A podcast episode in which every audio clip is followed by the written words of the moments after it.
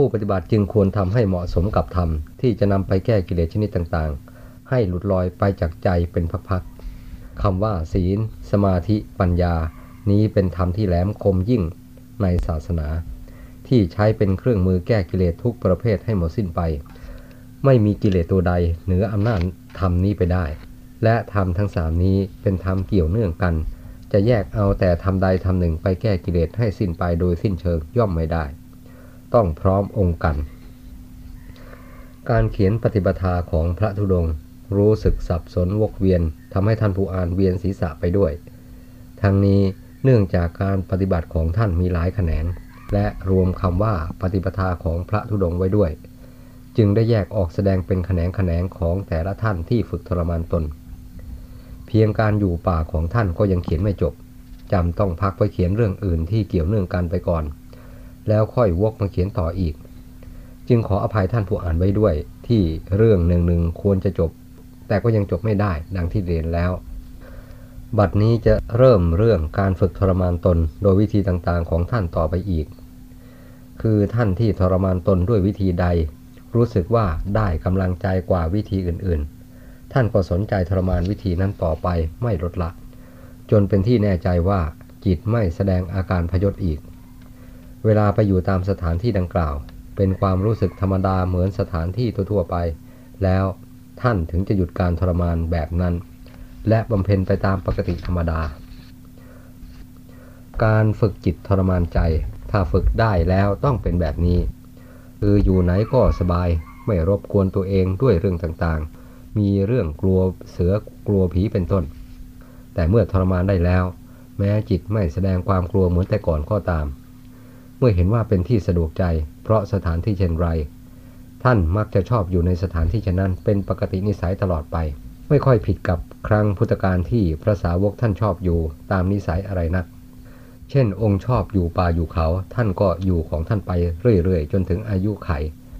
ดังพระอัญญาโกณทัญญาเป็นตัวอย่าง เมื่อถึงการจะนิพพานแล้วค่อยออกจากป่าจากเขา มาเฝ้าพระศาสดาและทูลลาเข้าสู่นิพพาน จนพระภิกษุหนุ่มสามเณรน้อยทั้งหลายในสำนักพระศาสดาที่ไม่เคยเห็นองค์ท่าน ซึ่งครองผ้าที่ย้อมด้วยดินแดง เพราะไม่มีสีกรักหรือสีแก่นขนุนจะย้อม เนื่องจากอยู่ในป่าลึกอันรกชัด พากันสงสัย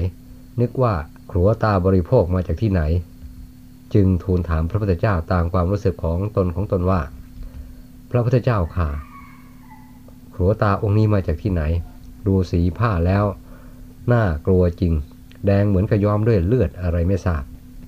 พระองค์ทรงเห็นอาการไม่ดีของพระหนุ่มเนน้อยทั้งหลายที่แสดงอาการสงสัยไม่เคารพท่าน จึงรับสั่งทันทีว่า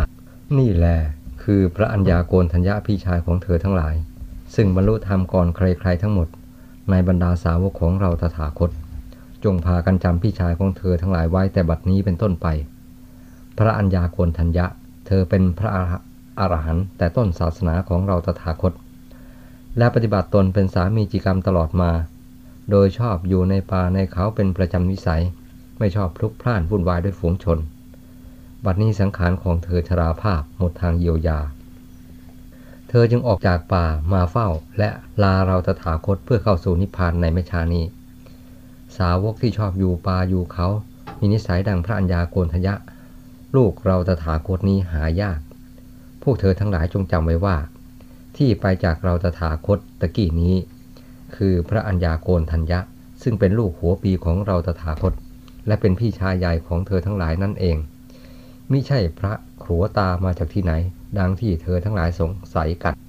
พอพระพุทธเจ้าทรงชี้แจงเหตุผลของพระอัญญาโกณทัญญะให้ฟัง พระหนุ่มเนน้อยทั้งหลายเกิดความเสียใจ เห็นโทษที่กล่าววาจาไม่สมควรต่อท่าน ต่อพระศาสดา โดยมิได้สนึกอะไรก่อน และเกิดความเลื่อมใสในองค์ท่านพระัญญาโกณทัญญะมาก ทั้งด้วยความเสียดายที่ท่านได้จากไปเสียก่อนที่จะรู้จักเรื่องท่านได้ดี จากพระศาสดา เรื่องที่ยกมากับเรื่องพระธุดงค์ที่ท่านปฏิบัติดำเนินตามท่านอาจารย์มั่น ในการชอบอยู่ป่าอยู่เขาตามนิสัยนั้น มีลักษณะคล้ายคลึงกัน ที่ผิดกันก็พระอัญญาโกณทัญญะท่านเป็น พระอรหันต์ทราบกันทั่วแดนพุทธศาสนิก แต่ท่านที่ดำเนินตามท่านอาจารย์มั่นเรื่อยมาจนทุกวันนี้ ท่านจะเป็นพระอะไรบ้าง จะมีส่วนอย่างท่านบ้าง หรือมีแต่ปุถุล้วนๆผู้เขียนทราบไม่ได้ จึงเรียนไว้เท่าที่ความสามารถอำนวย ส่วนท่านที่ทางฝึกทรมานตนด้วยการอยู่ป่าอยู่เขา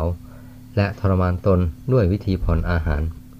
ท่านก็ผ่อนของท่านไปเรื่อยๆ คำว่าผ่อนนั้นคือท่านฉันแต่น้อย มิได้ฉันตามความต้องการของทาตหรือด้วยอำนาจตันหาที่อาจมีแทรกขึ้นมาได้ขึ้นมาได้ในบางเวลา เช่นฉันเพียง 70%บ้าง 60%บ้าง 50%บ้าง 40%บ้าง ตามที่เห็นควร หรืออาจเพิ่มขึ้นผ่อนลงบ้างในบางโอกาส ท่านพยายามผ่อนของท่านไปเรื่อย หรืออาจถือเป็นปฏิปทาคู่เคียงกันไป กับวิธีบำเพ็ญทั้งหลายเป็นเวลานาน เช่นเป็นเดือนๆหรือหลายๆ เดือนก็ได้ ตามแต่สะดวกในการปฏิบัติจิตภาวนา และธาตุขันให้พอเป็นไป ไม่เกิดโรคภัยและไม่เกิดความหิวโหยอ่อนเพลียจนเกินไป ท่านก็พยายามพยุงความเพียรของท่านไปจนกว่าธาตุขันจะแสดงปฏิกิริยา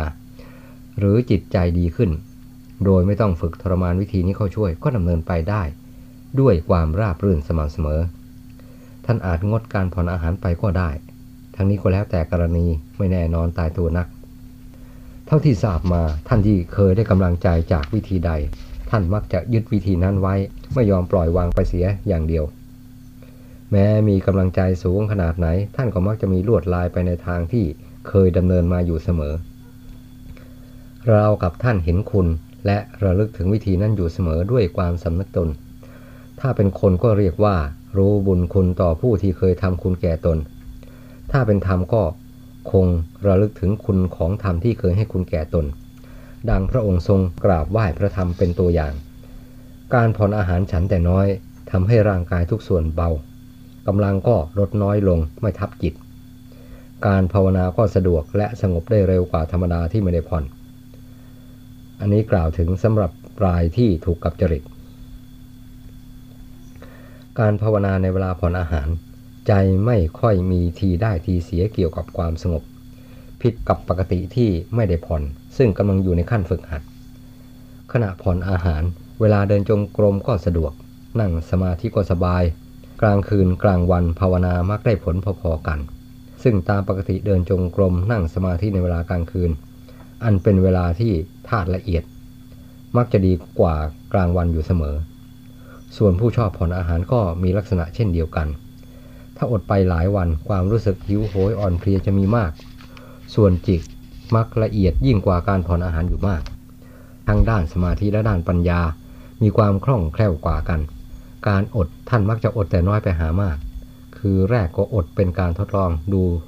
เพียงสองสามวันบ้างสี่ห้าวันบ้าง พอเห็นว่าได้ผลทางการภาวนาดี ก็ขยับขึ้นไปอีก เป็นครั้งละหกเจ็ดวันบ้างแปดเก้าวันบ้าง ในระหว่างที่กำลังอดก็ภาวนาไป และสังเกตจิตและธาตุขันไปด้วย ถ้าเห็นว่าทุกส่วนยังดีก็อดไปบ้าง ฉันบ้างสลับกันไป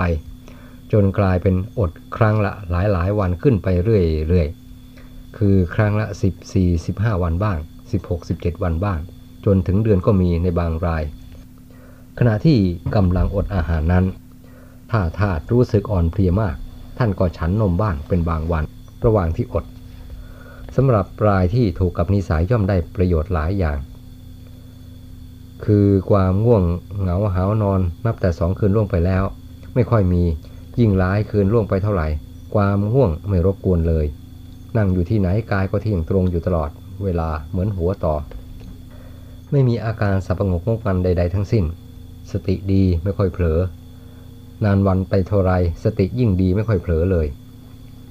จิตคิดเรื่องอะไรขึ้นมาสติรู้ทันแทบทุกระยะหรือทุกระยะ โดยไม่ได้เข้มงวดกวดขันว่าจะพยายามไม่ให้เผลอสติ แต่ก็เป็นไปได้เอง ทั้งนี้อาจเป็นเพราะการอดอาหาร ก็เพื่อความเพียรและตั้งสติเรื่อยมา นับแต่วันเริ่มแรกอดก็เป็นได้ สติจึงไม่ค่อยเผลอในระยะแรก และไม่เผลอสติเวลาอดไปหลายวัน การภาวนารู้สึกว่าสะดวกคล่องแคล่วไปเสียทุกอย่างทั้งด้านสมาธิและปัญญา เมื่อต้องการให้จิตพักลงในสมาธิก็ลงได้ตามใจหวัง เวลาต้องการพิจารณาทางปัญญาหลังจากจิตถอนขึ้นมาจากสมาธิแล้ว ก็เป็นปัญญาอย่างคล่องแคล่วไปโดยลำดับ ไม่อึดอาดเนยนายดังที่พิจารณาในเวลาปกติ ในอิริยาบถต่างๆ มีสติอยู่กับตัว ไม่ค่อยเผลอไปกับอะไรง่าย ๆ พิจารณาเรื่องราวต่างๆ ก็รวดเร็วทันใจ และเข้าใจแจ่มแจ้งได้เร็วผิดธรรมดา ร่างกายก็ไม่ค่อยขัดที่นั่นเจ็บปวดที่นี่และเบาผิดปกติ จิตก็มักเห็นภายได้ง่าย ไม่ค่อยฝืนความจริงและดื้อดึงนักเหมือนที่เคยเป็น ผู้อยู่ในขั้นสมาธิก็อยู่ด้วยความสงบในอิริยาบถต่างๆ ผู้อยู่ในขั้นปัญญาก็อยู่ด้วยการใคร่ครวญไตรตรอง ตรองเหตุตรองผล ไปตามสิ่งที่มาสัมผัสชนิดต่างๆ ไม่มีประมาณ จิตเพลินต่อการพิจารณาในธรรมทั้งหลาย หายเหน็ดเหนื่อยเมื่อยล้าราวกับฉันอาหารอยู่โดยปกติ ถ้ารู้สึกเมื่อหิวอ่อนเพลียก็ต่อเมื่อจิตถอนออกจากสมาธิ หรือจิตพักจากการพิจารณา และเวลาออกเปลี่ยนอิริยาบถจึงจะรู้สึกตอนนั้น เวลาจิตเข้าสมาธิและกำลังพิจารณาธรรมทั้งหลายอยู่ ไม่รู้สึกหิวหรืออ่อนเพลียเลย เนื่องจากจิตเพลินต่อสมาธิและปัญญา ไม่สนใจกับธาตุขัน เวทนาทางกายจึงเป็นเหมือนไม่มีในเวลานั้น พอถึงวันกำหนดจะฉัน ระหว่างจิตกับขันเกิดทะเลาะไม่ลงรอยกัน ฝ่ายธาตุขันก็ว่าอ่อนเพลีย ต้องการอาหารเครื่องเยียวยาพอประทังชีวิต ฝ่ายจิตก็ว่า ขณะอดอาหารภาวนาดี จิตใจสงบผ่องใสไม่กังวลวุ่นวายกับสิ่งใด ๆ พอฉันแล้วภาวนาไม่ดี อิ่มแล้วคิดถึงแต่หมอนแทนที่จะคิดถึงอัดถึงทำเหมือนเวลาอด จึงไม่อยากฉัน เพราะเวลาฉันแล้วภาวนาไม่เป็นท่าแทนที่กายมีกำลังแล้วจะดี ระหว่างจิตกับขันทะเลาะกันอย่างนี้แหละเจ้าของต้องตัดสินให้อดบ้างอิ่มบ้างนั้นแลดี จิตก็ได้ประโยชน์ กายก็รู้จักอดทนเสียบ้าง ไม่ปรนปลือจนเกินไปซึ่งเป็นทางของสัตว์เดรัจฉาน มีแต่กินกับนอน การอดมากก็ทนไม่ไหว กายต้องแตก การอิ่มมากก็ขี้เกียจวิ่งหาแต่หมอน แทนที่จะวิ่งหาอัดหาทำเหมือนเวลาอด การอดอาหารมีประโยชน์หลายอย่างดังนี้แล เวลาที่กำลังอดเป็นเวลาที่เร่งความเพียรเต็มที่ ในอิริยาบถต่างๆ การหลับนอนมีน้อย หลับงีบเดียวก็พอกับความต้องการของธาตุโดยไม่มีความโง่โงงอีกเลยสำหรับรายที่ถูกกับจริตทำให้เห็นทันตาทั้งด้านสมาธิและปัญญา ความหิวจัดจะมีเฉพาะสองสามวันแรก พอเลยไปหลายวันแล้วความหิวก็เบาลง แต่ความอ่อนเพลียค่อยเพิ่มขึ้น จิตก็มีความละเอียดแยบคายไปโดยลำดับตามวันที่อด ดังนั้นถึงวันจะฉันจึงทำให้เสียดาย อยากจะอดต่อไป แต่ธาตุขันรู้สึกเต็มทนต้องผ่อนให้เขาบ้าง ไม่เช่นนั้นทำงานไม่ตลอดสายธาตุขันจะทลายไปก่อนกิเลสจำต้องเยียวยากันไป ถ้าจะทำตามใจกายคงไปไม่รอดแน่ แต่ถ้าจะปล่อยตามร่างกายที่เขาต้องการ ใจก็คงไม่ได้ดื่มทำตามความมุ่งหมายเท่าที่ควรจะได้ การอดอาหารได้ผลประจักษ์ทั้งสมาธิและปัญญา จึงทำให้ระลึกถึงพระพุทธองค์ เวลาทรงทำทุกตรกิริยา ไม่เสวยพระกยาหาร ด้วยทรงมุ่งความตรัสรู้ธรรมจากการทรงอดโดยถ่ายเดียว ไม่ทรงบำเพ็ญเพียรทางใจ จึงไม่ทรงปรากฏผลในเวลานั้น แต่พอมาเสวยข้าวมัทุปายาตที่นางสุชาดานำไปถวายแล้ว ในคืนวันนั้นเอง ซึ่งแม้เสวยแล้วก็ตาม แต่พระอาการทุกส่วนแห่งพระกายยังผ่องใส และเบาวิวอยู่ พอทรงเจริญอาณาปานสติ อันเป็นความเพียรทางใจ จึงทำให้พระองค์ได้ตรัสรู้ในราตรีวันนั้น ผลทางพระกายที่เกี่ยวกับการทรงอดพระกยาหารจึงเข้าใจว่า มีส่วนช่วยทางพระทัยอยู่บ้าง ไม่ทับใจจนเกินไปในเวลานั้น แม้พระองค์จะทรงตำหนิว่า การอดอาหารมิใช่ทางตรัสรู้นั้น คงไม่ได้หมายการอดเพื่อความเพียรทางใจด้วย น่าจะหมายการอดเพื่อตรัสรู้ล้วนๆจึงผิดทาง เพราะการตรัสรู้หรือบรรลุธรรมต้องหมายถึงใจเป็นสำคัญมิได้หมายถึงกายแต่อย่างใดเลย เนื่องจากกิเลสมีอยู่ที่ใจอย่างเดียวมิได้อยู่ที่กาย ส่วนกายเป็นปัจจัยเครื่องหนุนกิเลสให้กำเริบรุนแรงได้นั้น มีทางเป็นได้ เช่น เวลาธาตุมีกำลังเต็มที่ จะแสดงให้ใจที่อบรมมาด้วยดีแล้ว รู้ทันทีว่าขันกำเริบ ถ้ามีกิเลสอยู่ในใจด้วยแล้วก็ต้องฉุดลากกันไปใหญ่ ดีไม่ดีตามไม่ทันเสียด้วย และพากันจมปลักไปเลย จนโผล่ขึ้นจากปลักในเวลาพอตัวแล้วถึงจะทราบท่าสังเกต แต่ถ้าไม่สังเกตก็ไม่มีทางทราบได้ตลอดไป ปล่อยให้กิเลสและธาตุขันพาไปแบบถึงไหนถึงกันนั่นแหละกิเลสกับกายมีส่วนเกี่ยวข้องกันอย่างนี้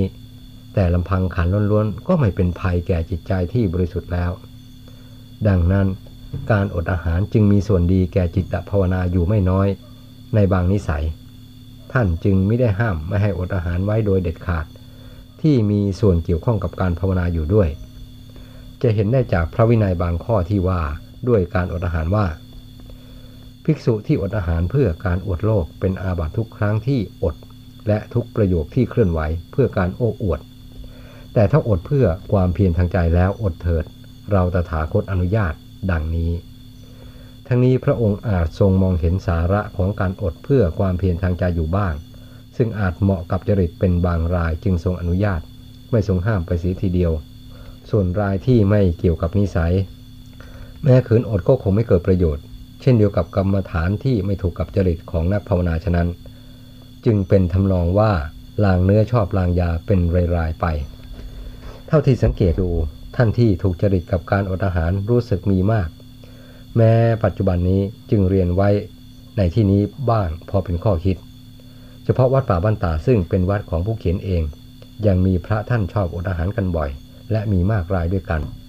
แทบทั้งวัดที่ผลัด เปลี่ยนกันอดเสมอมานับแต่เริ่มสร้างวัดมาจนบัดนี้ ทั้งแรงทั้งฝน ทั้งในพรรษาและนอกพรรษา แม้ทุกวันนี้ก็ยังมีผู้อดอาหารอยู่ในวัดเช่นกัน พระฝรั่งอังกฤษไม่เลือกหน้าชอบอดกันทั้งนั้น โดยท่านให้เหตุผลว่า เวลาอดอาหารแล้ว ภาวนาดีกว่าไม่อดจึงต้องอดบ่อยๆซึ่งเป็นความสมัครใจของแต่ละท่าน ไม่ได้มีการบังคับขู่เข็นแต่อย่างใด ระฝรั่งก็อดอาหารเก่งเหมือนพระไทย และอดได้ทีละหลายหลายวัน จึงฉันเสียวันสองวันแล้วก็อดต่อไปอีก บางองค์อดได้ถึง 14-15 วันก็มี นับว่าท่านอดทนอยู่มาก บางองค์ก็อดได้ราว9ถึง10 วัน ท่านอดได้เช่นเดียวกับพระไทยเรา ท่านบอกว่าขณะอดอาหารจิตไม่ค่อยดิ้นรนกวัดแกว่งบังคับง่ายกว่าปกติที่ไม่ได้อด ทั้งจิตก็สงบเย็นดีและสม่ำเสมอ ไม่วอกแวกคลอนแคลน อย่างง่ายดาย จึงทำให้อยากอดบ่อยๆ เพื่อจิตจะได้ก้าวหน้าเร็วเท่าที่ควร ดังนี้จึงน่าสงสารและอนุโมทนากับท่าน ที่อุตส่าห์ข้ามน้ำข้ามทะเลมาบวชในพระพุทธศาสนา มาจำศีลภาวนาด้วยความอดอยากกันดานข้าวปลาอาหารก็ไม่ค่อยฉัน ทั้งจากบ้านจากเมืองจากบิดามารดาวงศาคณาญาติเป็นเวลานานปี ไม่ค่อยบ่นว่าคิดถึงบ้านคิดถึงเมือง คิดถึงหมู่เพื่อนญาติวงพงพันธ์ที่เคยอยู่อาศัยใกล้ชิดสนิทสนมมาแต่ก่อนเลยนับว่าท่านบวชมาเพื่อแสวงหาธรรมความเจริญจริง ๆ สมเป็นชาติที่ฉลาดมาดั้งเดิม ไม่เคยแสดงความเย่อหยิ่งถือตัวให้ปรากฏเลย มีแต่ความอ่อนน้อมถ่อมตนทุกอาการที่น่าเลื่อมใส การวางตนกับพระในในวัดท่านปฏิบัติได้ดี ระฝรั่งที่อยู่ในวัดนั้น แทบทุกองค์ชอบอดอาหารกันโดยไม่ได้ชักชวน เห็นหมู่เพื่อนอดท่านก็ถาม เมื่อได้ความแล้วท่านก็อดทดลองดูบ้าง ต่อมาเลยเห็นท่านอดกันเรื่อยๆ เมื่อถามก็ตอบว่า ภาวนาดีกว่าปกติจึงชอบอดบ่อยเรื่อยมา ยิ่งในพรรษาซึ่งเป็นเวลาว่างบ้าง และเป็นเวลาท่านเร่งความเพียรในวัดนั้น บางวันแทบไม่มีพระออกบิณฑบาตฉันกัน ราะเมื่อไม่ฉันก็ไม่จำเป็นต้องไป ต่างองค์ต่างอด องค์ละสี่ห้าวันบ้างเจ็ดแปดวันบ้างสิบเอ็ดสิบสองวันบ้าง ครึ่งเดือนบ้างค่อนเดือนบ้าง จนออกพรรษา ทั้งพระไทยพระเทศอดเหมือนกัน และได้องค์ละหลายๆ วันเหมือนกัน ที่วัดนั้นในพรรษาเจ็ดวันประชุมธรรมกันหนหนึ่ง ตลอดไปจนออกพรรษา เพื่อเป็นการส่งเสริมความเพียรทางใจให้ก้าวหน้า ตามโอกาสอำนวย ออกพรรษาแล้วงานยุ่งมากเกี่ยวกับประชาชนไปหามาสู่เพื่ออัดเพื่อทำศีลทานการกุศลต่างๆ ซึ่งเป็นนิสัยของคนไทยชาวพุทธ เคยปฏิบัติกันมาแต่ปู่ย่าตายาย และถือเป็นจิตใจของชาวพุทธตลอดมา จึงน่าอนุโมทนาด้วยเป็นอย่างยิ่ง เพราะกิจประเภทนี้ นอกจากเป็นกุศลผลบุญแก่ผู้บำเพ็ญแล้ว ยังเป็นการวางรากฐานอันดีแก่อนุชนรุ่นหลัง และเจริญรอยตามด้วย วิธีการฝึกทรมานตนของพระธุดงกรรมฐานสายท่านอาจารย์มั่นมีมาก และต่างๆกันไปเป็นรายๆการเขียนก็จะต้องแยกแยะออกเป็นแขนงตามรายที่มีวิธีฝึกอบรมต่างกัน เพื่อท่านผู้อ่านด้วยความสนใจจะถือเอาประโยชน์ จากวิธีการของท่านที่เห็นว่าเหมาะกับจริตนิสัยและเพศวัยของตน บางท่านนับแต่เริ่มออกปฏิบัติกรรมฐานด้วยความสนใจเป็นเวลานานแลมปี จิตไม่เคยแสดงความสงบลงเป็นหนึ่งให้เห็นเลยก็มี พอได้รับคำแนะนำอุบายการฝึกทรมานด้วยวิธีต่างๆ จากครูอาจารย์และเพื่อนสหธรรมิกด้วยกัน ยึดไปทำทดลองดูตามวิธีที่ตนชอบ จิตได้รับความสงบเย็นเป็นลำดับ และตั้งรากฐานจิตใจลงได้มั่นคง เพราะอุบายการฝึกอบรมที่ถูกกับจริตของตนก็มี ดังท่านที่ทำจิตให้รวมลงได้ ขณะกลัวเสีย ขณะกลัวเสียงเสือกระหึ่มที่บริเวณที่พักซึ่งไม่น่าเป็นไปได้ ฉะนั้นจริตกับธรรมเครื่องอบรม จึงเป็นสิ่งสำคัญและจำเป็นกับผู้บำเพ็ญเป็นรายๆไป